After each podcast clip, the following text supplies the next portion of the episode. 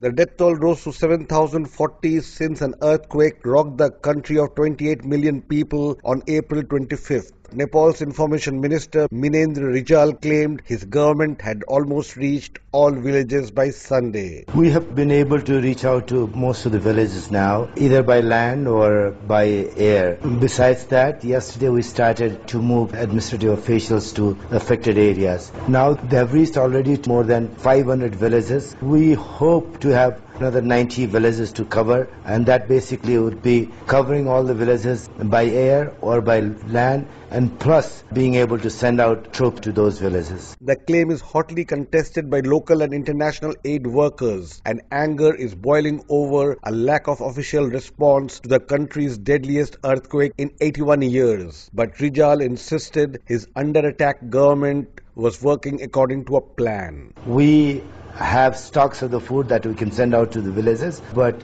Right now, the most important supply that we are in dire need is tents, tarpaulins, because here we're looking at almost 300 to 400,000 families that have been displaced from their homes. So tarpaulin uh, is priority number one. Once we reach the tarpaulins to these areas, then we'll be able to, in a much more managed fashion, supply food material. 14,123 people are injured, with 6,500 of these being treated in hospitals. Alok Sen, an Indian Army doctor working at an emergency facility in Nepal, said post-disaster trauma was leading to severe psychological disorders among thousands of others. Most of these cases, the ones who actually have no injury, but because of the impact of the earthquake, there's a psychological fear which is set in. So some of these cases have, are like catatonic. They have no injuries, they have no physical ailments, but they're convinced that they have been injured or hurt in some way in the earthquake. 50 trekkers, including Westerners, died on a popular route. 200 others, including villagers and tourists, are still missing in the area. And Rensje Teerink, EU envoy to Nepal, said the whereabouts of 1,000 Europeans was still unknown in the now forsaken tourism paradise. Nationals uh, non-accounted for, there are thousands.